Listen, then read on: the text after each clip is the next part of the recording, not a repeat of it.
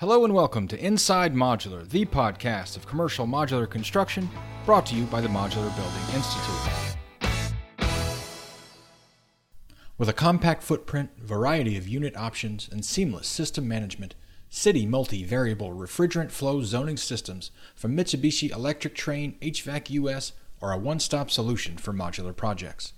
With efficient operation and the ability to connect to commercial ventilation equipment, third-party systems, and comprehensive control solutions, City Multi VRF can help you meet energy and performance goals on your next project. From off-site development to on-site assembly, you can trust our manufacturer level support to guide you from system selection to design to startup, no matter the application. To learn more about our offerings, visit MitsubishiPro.com. Welcome, everyone. My name is John McMullen, and I'm the Marketing Director here at MBI. Today I'm talking with Claudia Granados, founder of New York advocacy firm The Carnelian Group, and John Hannes Pacagna, MBI's Government Affairs Director. Claudia and John are here to catch us up on a very near miss for the industry in New York. Claudia and John, thanks for being here.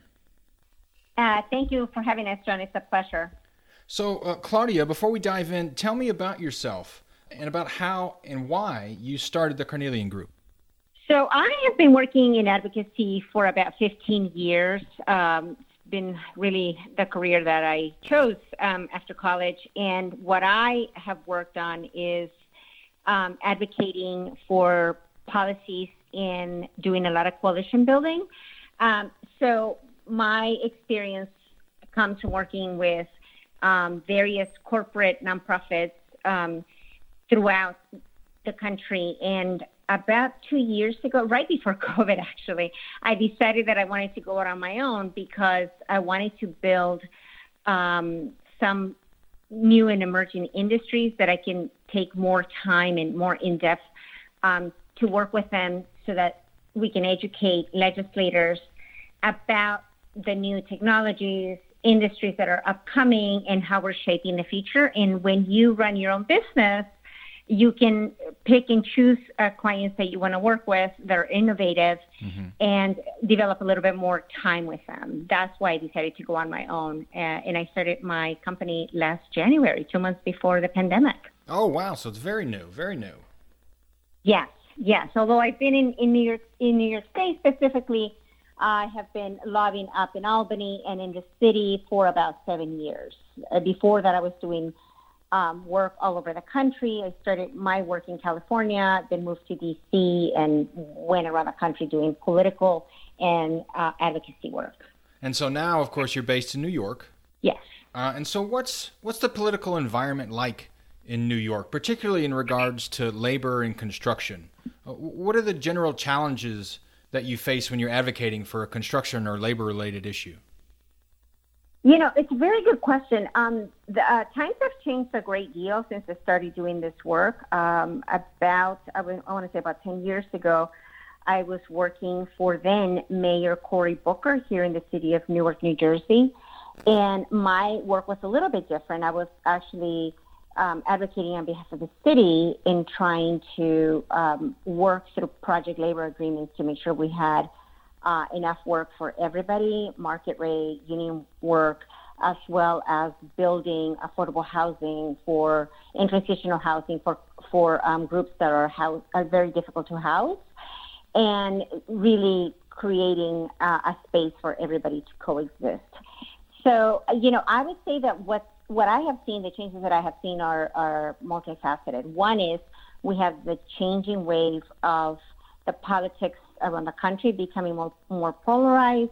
We have um, a lot, we went through a period where there was a lot of work, right? So everybody was uh, coming to work. There was a lot of projects in, in play after um, the crash of 2008 or almost crash. And so um, where, where, where a lot of the labor folks were very intent on doing a lot of public work because that was the only place that they could get uh, jobs for their members.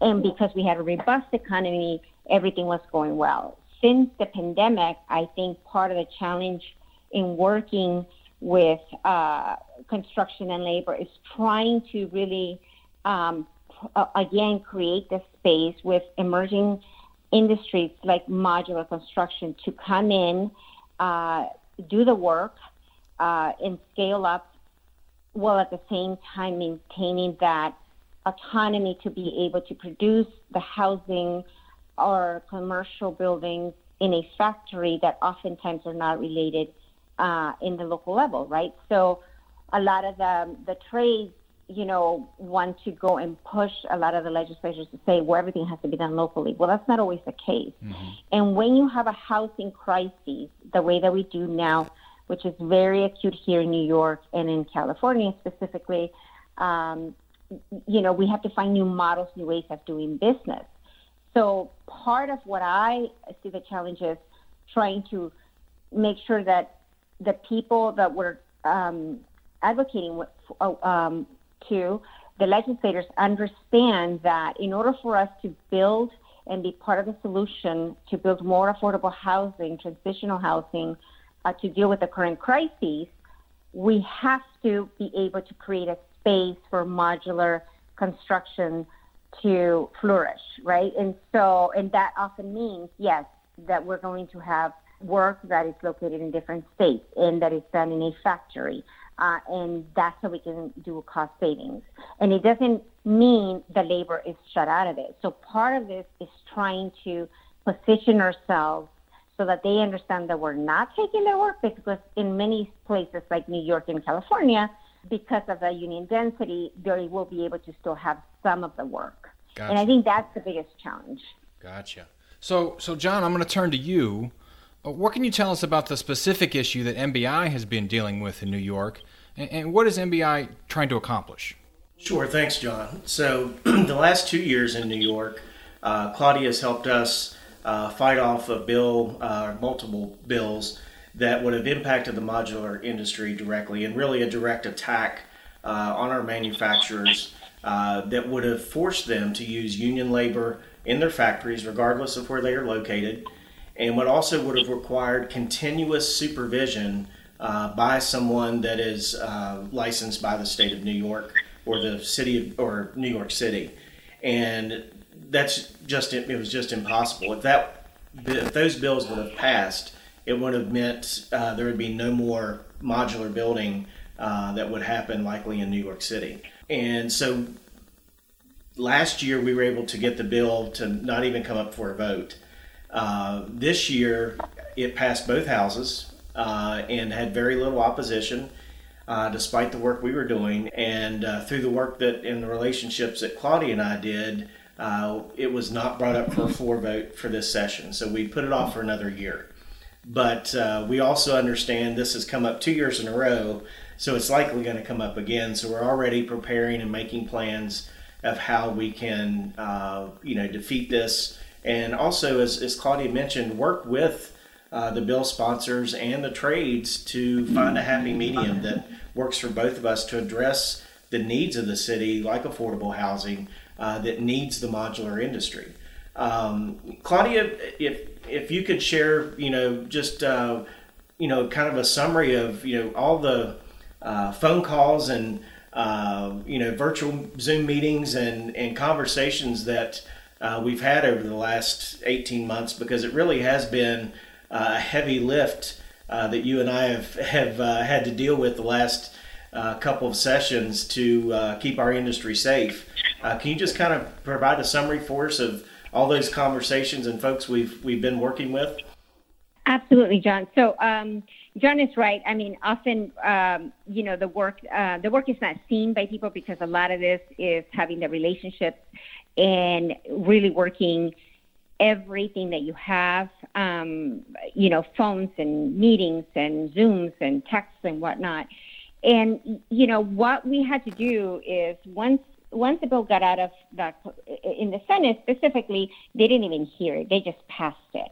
Um, then it got kicked over to the House, in, in the and so once it got kicked over to the House, they rushed it again through the Labor Committee, and we, you know, I think we had a few meetings before that.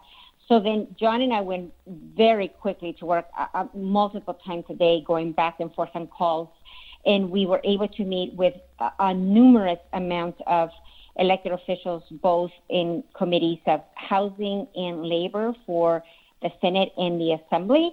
We were quick to also meet with the program council of the assembly, which is where all the sausage gets made. Uh, so we were able to go line by line item in the bill as it was written to say this is why it will not work and these are all the deficiencies of, of you know this this um, rushed legislation. We also thought that there was some you know legal challenges that could have come out of that. So um, John and I uh, very quickly worked uh, to come up with suggested language, with suggested changes to it. And so towards the end, we ended up rewriting basically the bill, which is, which is like 90% of our language, which is really unheard of. But and this was all done, as John just previously mentioned, uh, within a matter of days um, to make sure that this bill did not uh, go through. Because one, as John stated. Um, people really don't have an understanding of what modular construction is. And so, what John and I try to do, in addition to um, impacting the language of the bill and re- having it rewritten uh, and really preventing it from passing, was to also educate these folks as to what modular construction is. So, we were doing like two to three jobs at the same time when we were doing this meeting. Um, and we, the other part, um, what John and I did was work with coalition building, and that included uh, not only the different organizations that have credibility uh, around the state that want to build affordable housing. So those were some of the, our external partners, as well as uh, working with other city organizations in the city itself and saying like how this would dramatically impact um, the affordability of building new homes for people that need it most.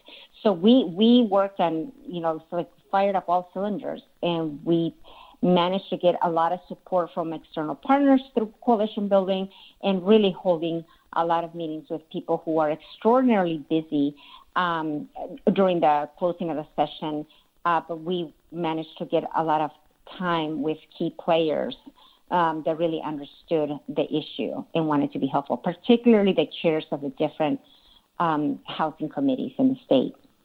That's a great summary, Claudia, and, and you're right. You know, a lot of our time was spent uh, educating uh, the decision makers and the uh, bill writers of what this impact would actually be uh, on New York City in a negative fashion, and uh, and to your point, in being able to rewrite the language of the bill if it had passed, uh, we were able to take most of the negativity that would have hampered our ability to even do business in New York in New York City out of the bill. So even had it passed, even though it would have been uh, not great for our industry, it wouldn't been have been as restrictive as originally written. Uh, so that was certainly a, a, great opportunity for us to build those relationships with the central staff uh, that are the ones that are you know doing the final bill writing and you know deciding what bills are being heard and what are not. Um, and we know Claudia, you know, as we as we head into you know and prepare for the next session, uh, you can never wait until the session starts to be working on what's coming next. And so uh, we have a, a, planning meeting coming up, not only with Claudia as our uh, representative in uh, New York, but also with our Washington, D.C. lobbyists as well as our California team, um, and specifically for New York uh, to talk about you know how we can uh, try to build a partnership with labor and unions and with the bill sponsors to help create a better situation to address their housing needs. And part of that would also include us working with uh, the Department of Housing to adopt uh, the new ANSI standard uh, of using and how to create a modular program that would be more friendly for the industry and also remove some of the barriers for our membership to be able to do business in New York and in New York City. Uh, so we're certainly looking forward to working on those things. And with the foundation we built over the last year and the relationships that Claudia and I have been able to develop, uh, we're in a much better position in New York uh, than we were, you know, a year and a half ago. Would you agree, Claudia? Absolutely, John. Very well said. Um, I, I, think the work that we have ahead of us is is, is a lot um, because what else? What happens in New York specifically is January through June is when they are in session. The legislature is in session. Um, that means that they are actively passing bills, dealing with the budget the first quarter of the year, and then the rest of it is legislative work. Uh, but between July and December, uh, they are working in their home district and they are introducing new legislation as well as going over what they're going to bring up the following year. Uh, one of the critical things that we learned, um, John and I, were we have to get in front of um, this again, and we have to really educate more people what modular construction is. Specifically in the city, we now have. Um, John, you also asked about what was, you know, what's the political, what's uh, what's the environment now. In New York specifically, we just elect, we're just got through the primary, so we're going to have a new mayor come January 1st. 80% of the city council members will be brand new. Uh, most of them have never worked in city government, state government, so they have no understanding of how uh, the local apparatus of, of government. So it's going to require a lot of um, education, re-education, introduction, and we have to get. We want to be helpful to the to the incoming mayor in trying to solve the housing crisis. So we see, John and I have talked about this at length, how we see an opportunity for um, the mayor to, to be partners with the mayors and offer solutions to the housing crisis in New York City specifically. Um, some of the other things, as John mentioned, is passing, passing the ANSI standards is going to require a lot of um, legwork with the trade so that they can understand why we're passing this so that they don't get in, in it because if they're not, you know, we need to neutralize them at minimum. At best, they should be supporters because if we don't achieve that, then it will be very difficult in a state like New York where labor plays such a hum- humongous role um, in legislative policy making, um, you know, for them to, to, to get out of the way for us to pass this. Or not get out of the way, that's, you know, more like to understand why this is also in the interest of, of their industry to pass. And Claudia, you, Claudia, you hit the, the nail on the head there as far as the relationships and being prepared for what's coming next. Um, you know, we're already planning here in the off session uh, to try to conduct a, a, factory tour with some of the me- members and leadership uh, in both houses uh, to tour one of our factories so they can actually see the process and understand it more. Uh, and then, as, as Claudia mentioned, having a new mayor uh, that will come in in January. Uh, one of the candidates, um, you know, Claudia has already established a good relationship with. Uh, so we're proactively taking steps there to have relationships in place uh, that will make a, a, difference and help us have influence on things uh, that could impact our industry. So, Claudia, appreciate all the work you've done. we're glad to have you on our side and on our team, and look forward to uh, continued success in, in the months and years to come. Uh, um, I appreciate it, John. it, it is really such a treat and pleasure to work with um, leaders like yourself to really create the space for modular construction to, um, as a new kid on the block, as an emerging industry, to really find a sweet spot uh, where we can make New York state the model for what should be across the country. Um, I'm really looking forward to all to all of the work ahead. Well, Claudia, John, thank you so much for your time today. I hope you both can come back soon uh, and keep us updated, hopefully during the legislative session starting in January. Sounds great. All right, thanks, John. All right, my name Thank is John, John McMullen, and this has been another episode of Inside Modular, the podcast of commercial modular construction. Until next time.